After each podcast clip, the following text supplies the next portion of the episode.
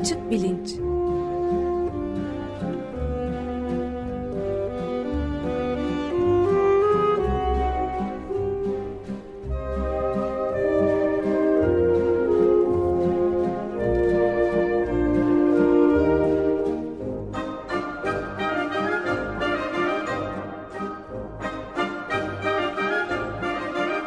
Güven Güzeldere ile bilim ve felsefe sohbetleri.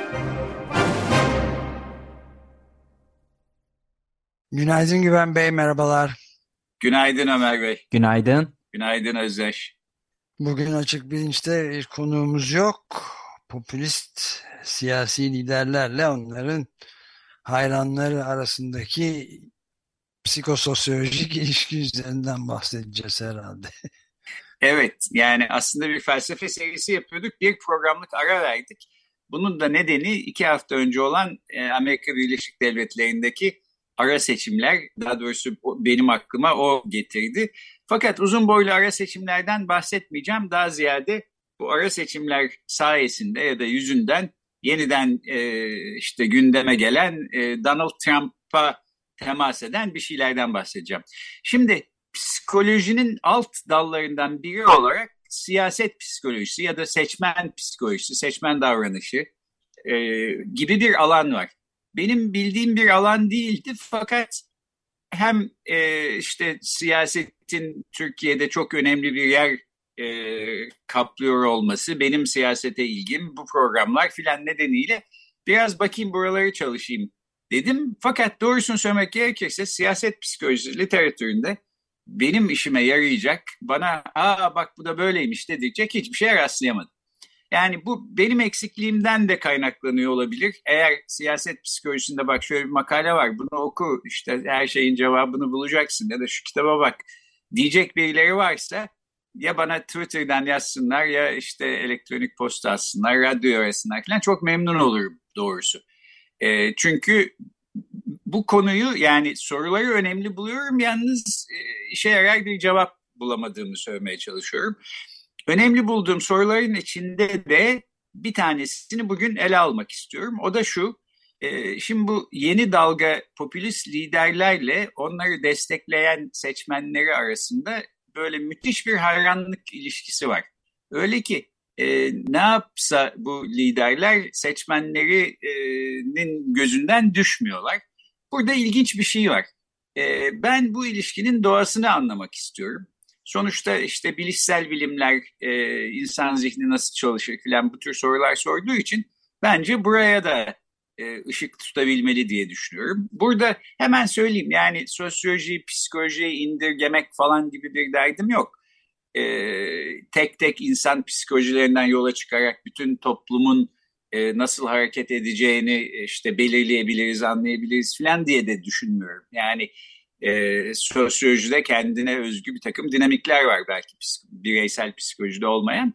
Ama e, şimdi sonuç olarak toplumları bireyler oluşturuyor ve bu bireylerin de bazılarında işte bu hayran oldukları lidere e, karşı ya da o lidere yönelik bir e, psikolojik bir hal var. Bu hal nedir? Bunu merak ediyorum ve e, başka kimsenin de merak etmiyormuş gibi e, olmasına doğrusu çok şaşırıyorum.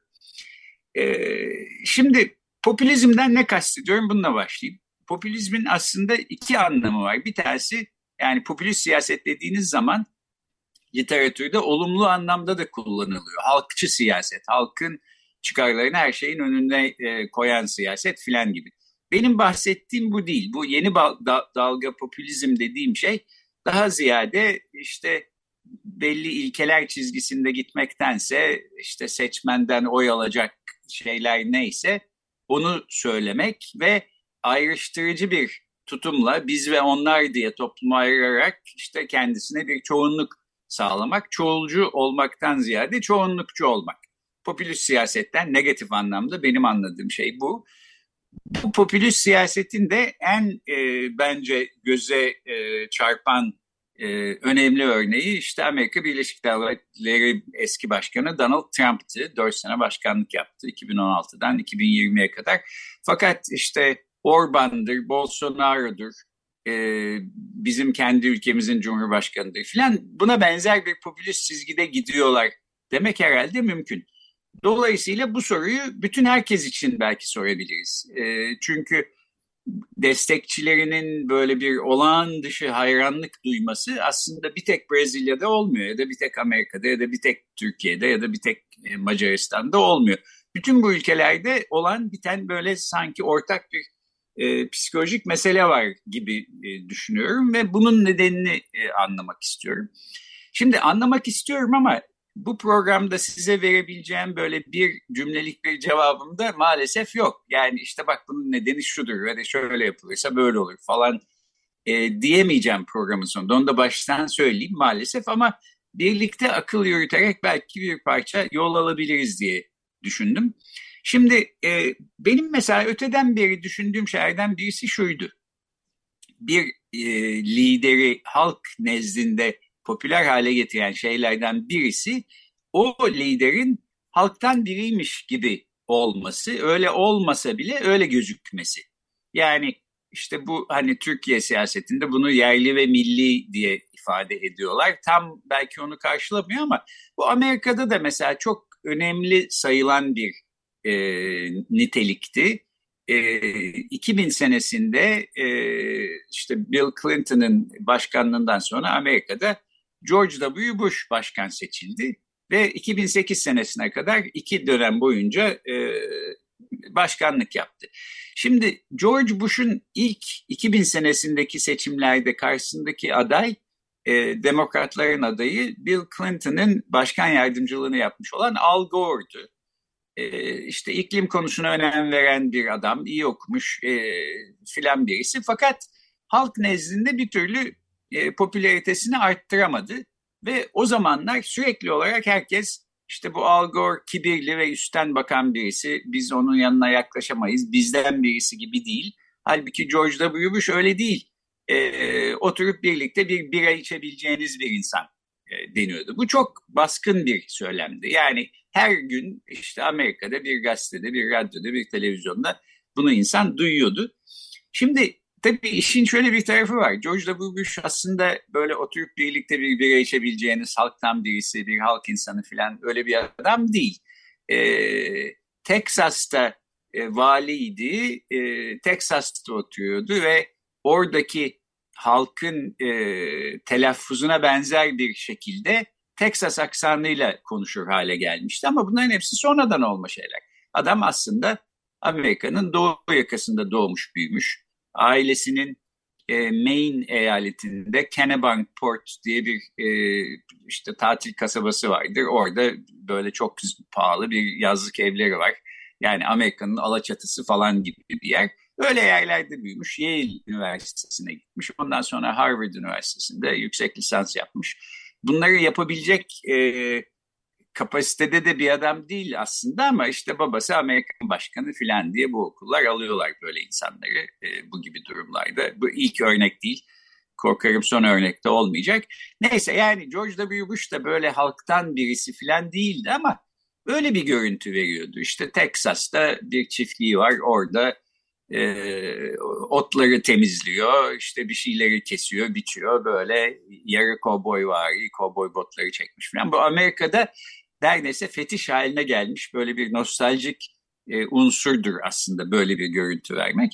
Peki bizden biri bizden biri George W. Bush'u seçtiler. Bütün eksikliklerine rağmen adam 8 senede başkanlık yaptı. E, bu da benim e, evet yani bizden biri olması siyasi liderin bir gerekli koşuldur en azından. Yeterli koşul olmayabilir çünkü bizden biri çok e, var ama e, bir olmazsa olmaz koşul. Olması gereken şartlardan birisi e, fikrimi pekiştiriyordu o zamanlar. Fakat derken e, 2016'da Donald Trump diye bir adam çıktı Amerika siyasetinde ve kazandı e, başkanlığı. Sonra da dört sene başkan oldu. Şimdi Donald Trump'ın e, içimizden biri, halktan birisi ya da yerli ve milli filan gibi e, terimlerle nitelenmesine imkan ihtimal yok. Yani böyle daha ziyade ay üssü alfada doğmuş büyümüş sonra işte dünyaya ışınlanmış bir insan izlenimi veriyor. Milyoner milyarder bir aileye doğmuş işte böyle altın kaplamalı klozetleri olan bir evde oturan filan böyle çok acayip bir adam yani e, kimsenin de işte aa Trump'la tabii oturur bir bira içeriz karşılıklı sohbet ederiz bizden biri dediğini duymadım. E, söylem değişti yani e, kimse mesela ya biz George W. Bush hakkında böyle bizden biri olması çok önemli filan diyorduk. Şimdi vazgeçtik öyle demiyoruz. Donald Trump için başka sebeplerle Donald Trump'ı destekliyoruz filan demiyor. Bu böyle bir şekilde örtük bir biçimde kabul edildi. Niye olduğundan da çok emin değilim. E, fakat e, şöyle bir e, karşı örnekte, örnekten de aslında bahsedeyim. Şimdi benim oturduğum işte e, şehir Massachusetts eyaletinde. Burası genellikle demokratların e, hep seçimleri kazandı. İşte sosyal demokrat diyebileceğimiz tür insanların yaşadığı filan bir yer. Öyle pek Trump hayranına rastlamak kolay değil Massachusetts'te. Ama var tabii yani 3-5 tane. Ben de ara sıra e, arabayla giderken görüyorum yol kenarında bazı adamlar böyle bir kartonun üstüne e, seçimler çalındı, gerçek başkan Trump yazıp yol kenarında duruyorlar. Bunu böyle ellerinde tutarak filan e, yani kar kış demeden e, e, sıcak soğuk demeden filan böyle e, bunu ifade etmeye çalışıyorlar. Bunlar Trump hayranları. Bu Trump hayranlarından bir tanesiyle yerel gazetelerden bir tanesi e, bir röportaj yapmış. Onu okudum. E, yani genç bir adam böyle 20'li yaşlarında e, otomobil tamircisiymiş. Liseden sonra okumamış. E, yoksul birisi. Diyor ki ben hiç siyasetle ilgilenmeyen birisiydim. Şimdiye kadar hiç oy da atmamıştım. Bundan sonra atmayı da düşünmüyordum filan. E, ta ki bir gün tesadüfen Trump'ı televizyonda e, dinleyene kadar, görene kadar. E, Trump işte bir mitingde konuşuyor, bu da televizyonda dinliyor. Diyor ki adam, bu genç adam e, bir 10 dakika dinledikten sonra çok hayran oldum ve dedim ki işte tam benim gibi bir kişi. E, hatta bunu yani İngilizcesiyle söyleyeyim, Türkçe'ye mealen çeviriyor da değilim. Here is a guy just like me e, demiş bu adam.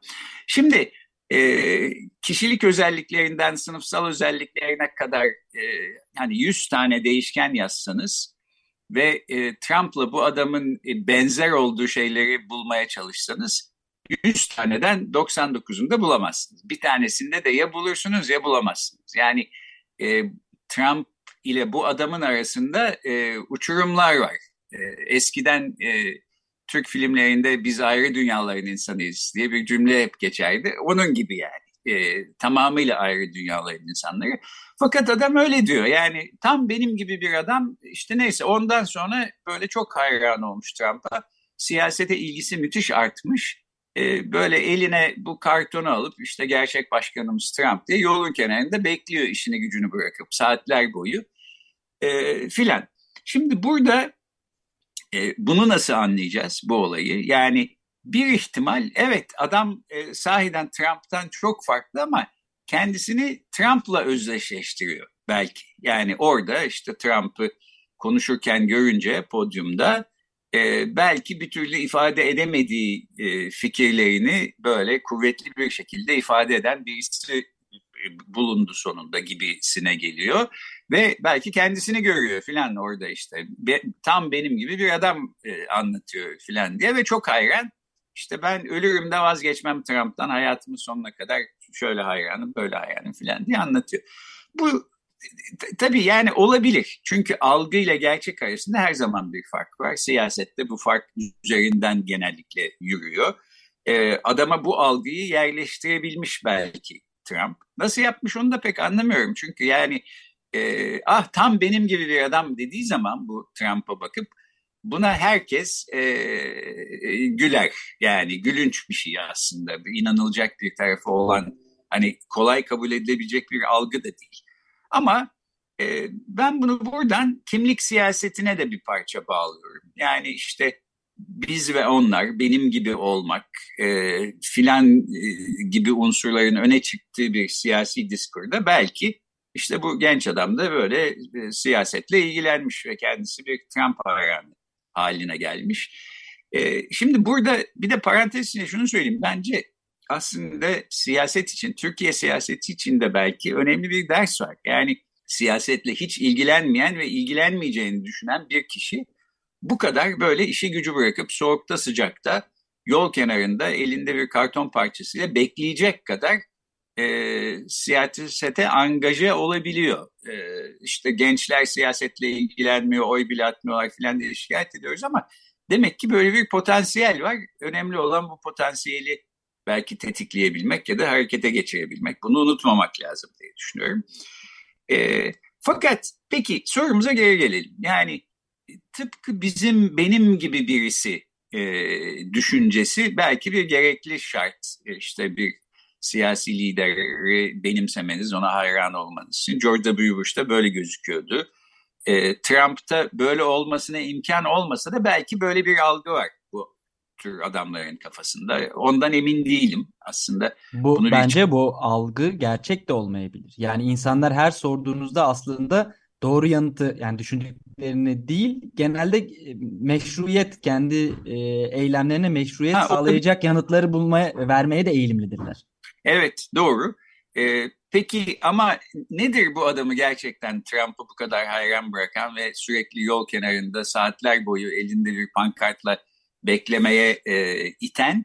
E, bunu merak ediyorum. Bunun cevabını iyi bilmiyorum doğrusu. E, ben de bir ufak araya girebilir miyim izninizle? Yani evet. başka faktörler de dikkate alınabilir sanıyorum. Yani e, özellikle e, Trump'ın bir Donald Trump'ın çok büyük dünya çapında bir televizyon yıldızı olması.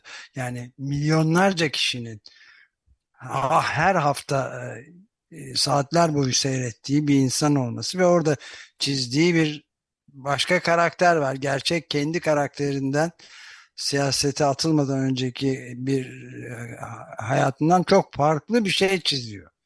Evet. Bunun da çok önemli bir özdeşleştirme faktör olduğunu düşünüyorum.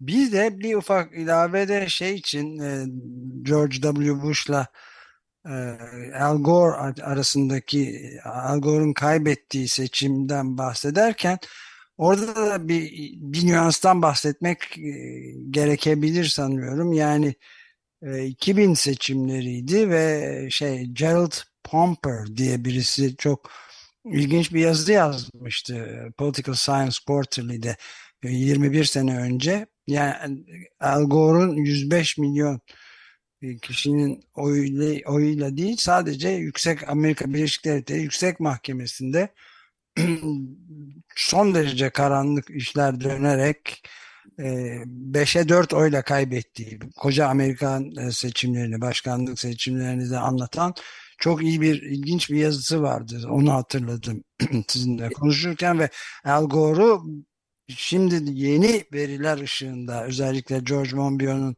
Son Guardian'da çıkan ortaya çıkmış korkunç gerçeklerle ta 50 sene önceden e, bu petrolcülerin petrol ağlarının gaz ağlarının filan 3-4 zengin ülkenin yaptığı büyük bir şey var aslında. Toplantı var ve orada her türlü iklime karşı ya iklim ya da çevre savunucusunu yok etmeye yönelik planları da var. Belki bu Al Gore'un bu şeyini de böyle de etkilemiş olabilirler. Yani spekülatif evet. ama böyle.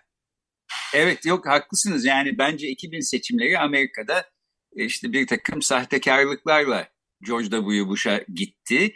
Ee, George W. Bush'un babasının atadığı e, yüksek mahkeme yargıçlarının kararıyla e, adamın oğlu başkan seçildi. Aslında bence olay bu kadar yani e, buna evet, bağlı. Al Gore'u tasfiye etmiş olabilirler petrolcüler. Evet Al Gore'u da böylece tasfiye ettiler. Bunun sonucunda işte Irak işgali oldu, e, iklim e, krizi daha da derinleşti filan falan. Yani böyle olmak zorunda değildi. Fakat yine de işi oraya getirecek kadar en azından yarıya yakın bir oy almayı becerdi George W. Bush ve o zamanlar ki söylem hep işte bizden birisi, içimizden tıpkı bizim gibi bir adam, Al Gore gibi değil filan idi. Şimdi peki bu bizden birisi mi değil mi konusuna bir örnekte Türkiye'den vermek istiyorum. Yaşı yetenler hatırlayacaklardır. 2002 seçimlerinde yani AKP'yi e, iktidara getiren seçimlerden e, yaklaşık 3 ay önce yani çok kısa bir süre önce bir parti kuruldu. Genç Parti diye bir parti. Bugün galiba başkanı bile olmayan ne idüğü belirsiz yok olmuş bir parti. E, Cem Uzan diye bir iş e, insanı e, kurdu. Partinin de başına geçti. Hatta partiyi de kuracak zaman kalmamıştı da başka bir partiyi mi satın aldı ismini değiştirdi. Bir şeyler bir şeyler oldu falan öyle hatırlıyorum.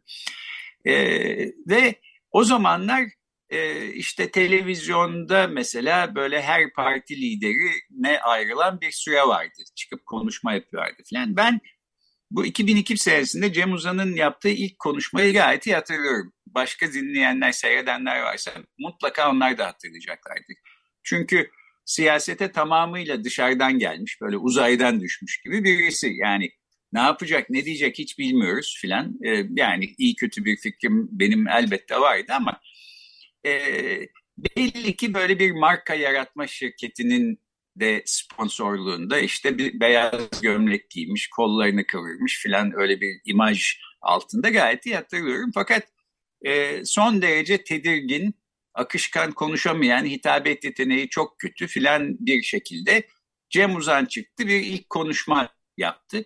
Tabii daha sonraki konuşmalarında alıştı ve daha e, performansı yükseldi yani bunu söyleyeyim ama bu ilk konuşması sahiden bir felaketti ve e, hani kimsenin ah bak bu da içimizden biri oturup bir çay içebiliriz birlikte filan diyebileceği bir adam değildi. E, buna rağmen 3 ay içinde %7'den fazla oy aldı Genç Parti. Yani bir 3 ayı daha olsa belki %10 barajını geçecekti. Belki meclise girecekti. İzmir'de %19 aldı. Eh yani belki bugün işte AKP hükümetini destekleyen küçük ortaklardan birisi olacaktı Genç Parti. Olmadı işte 3 ayda ancak bu kadarı olduğu için. Fakat bu da çok olağanüstü bir durum. Yani e, bunu kimlik siyasetiyle açıklamak zor gözüküyor. Peki neyle açıklayacağız o zaman? E, Türkiye gazetesi, var, gazetesi vardı ama önemli. Tabii, çok yani satılan bir gazetesi vardı. Medya. Vardı doğru. Ee, bir de yani genel olarak bir güce hayranlık hep e, Türkiye'de var. Bu güç her ne kadar karanlık ilişkilerle elde edilmiş ya da karanlık işlerde kullanılmış olsa da biraz belki merak da var filan. Fakat burada da aslında bence çok önemli bir ders var. Yani Türkiye'de işte ne bileyim belki 25-30 tane e, küçük sol parti var. Bunlar böyle e, işte butik e, siyasi partiler olmanın ötesine bir türlü geçemiyorlar değil mi? Yani hepsini toplasanız işte yüzde birin, ikinin ötesinde bir oy alamıyorlar. Çok üzücü bir durum. Genç Parti bir seferde, üç ayda yüzde yediden fazla oy aldı. Neredeyse yüzde on barajına geçecekti. Neredeyse e, meclise girecekti. Ama benim Nasıl çok, naçizane çok şey bir e, saptamam var. Bu bütün bu popülist liderler Bolsonaro'dan Trump'a, Bush'a bence Genç Parti'ye kadar büyük kriz dönemlerinde özellikle ekonomik ve politik krizlerde çok karmaşıklaşan sorunlara çok basit yanıtlar veriyorlar. Net yanıtlar veriyorlar ve bir çözüm önerisinde evet. bu kitlelere e, hitap edebiliyor. Çünkü insanlar belirsizlikten aslında hoşlanmıyorlar. Yani bir açıklama Anladım. bekliyorlar. Bu insanlar veriyorlar bu açıklamayı. Böyle Cem Uzan'ın da öyle çok basite indirgediği meseleler Trump zaten bu herhalde bu basite indirgemenin en önemlisi. Evet. Evet. Evet doğru bence de öyle yani Cem Uzan aslında Türkiye'nin Donald Trump'ı olabilecek bir kişiydi fakat siyasetçi hayatı işte yarıda kesildi meclise giremedi filan sonra da arası bozuldu. Ee, eminim şimdi belki günün birinde Cumhurbaşkanı olur mu filan diye hayallerde kuruyordur ama pek şansı olduğunu sanmıyorum. Her halükarda e, evet yani bu kesin ve net cevaplarla sanki bir cümleyle bütün soruları çözebilecekmiş gibi bir şeyler söylemek. Yani bunu bugün Zafer Partisi'nde falan da aslında görmek mümkün. Ee, yani Türkiye'nin hiçbir evet. E, evet. derdi kalmamış. Yalnızca mültecileri geri gönderirseniz evet. işte her şey güllük gülistanlık olacakmış gibi bir söylem. Bir şekilde rağbet görüyor. Yani bunu bunu görüyorum. Ee, buradan da şu sonucu çıkartıyorum. Sonuç itibariyle belki işte kısmen kimlik siyaseti, kısmen e, kitlelerdeki güce hayranlık, biraz merak, biraz işte belirsizliğin getirdiği anksiyeteden kaçınma e, itkisi filan bunların hepsini bir yere koyduğumuzda belki böyle bir e, daha karmaşık, yekpare bir açıklaması olmayan e, bir açıklamaya e, ulaşacağız. Yani ortada farklı nedenler var. siyaset psikolojisi bana biraz böyle bir alanmış gibi geliyor ama siyasetin psikolojik taraftan e, bakılarak çalışılmasında doğrusu önemsiyorum ve e, keşke o alanda daha iyi çalışmalarda olsa diye içimden geçiriyorum. Evet. Bu kadar söyleyeceklerim. Daha ötesinde bir cevabım yok. Başta da söylemiştim. Kusura bakmayın. Ee, Galiba süreyi de bitirdik zaten. Evet süreyi de bitirdik. Amerika Birleşik Devletleri ara seçimlerinde de demokratlar biz çok fena kaybedeceğiz diye korkuyorlardı. Ee, Cumhuriyetçiler de biz işte büyük bir dalga geliyor, acayip kazanacağız diye hevesleniyorlardı. İkisi de olmadı.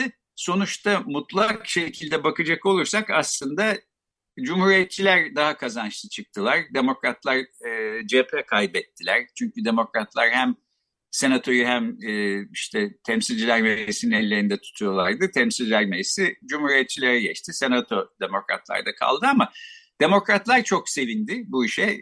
İyi çok fena kaybetmedik diye. Cumhuriyetçiler de çok üzüldü yeterince kazanamadık diye. Dolayısıyla kazananların üzüldüğü, kaybedenlerin e, sevindiği böyle acayip bir sonuç çıktı. E, diyeyim o konuyu zaten siz yeterince konuştunuz. Daha fazla e, üstünde durmaya gerek yok. Haftaya felsefe serisine bıraktığımız yerden devam edeceğiz. Orta Çağ felsefesi konuşmuştuk geçen hafta. Şimdi de Orta Çağ'da yeşeren İslam düşüncesi ve özellikle Orta Asya'ya e, felsefeyi taşıyan e, önemli felsefecilerden Farabi'den ve İbn Sina'dan bahsedeceğimiz iki programımız daha olacak e, felsefe serisini tamamlayana kadar. Çok teşekkürler. Görüşmek üzere Güven Bey. Ben teşekkür ederim. Görüşmek üzere. Görüşmek üzere. Görüşmek üzere.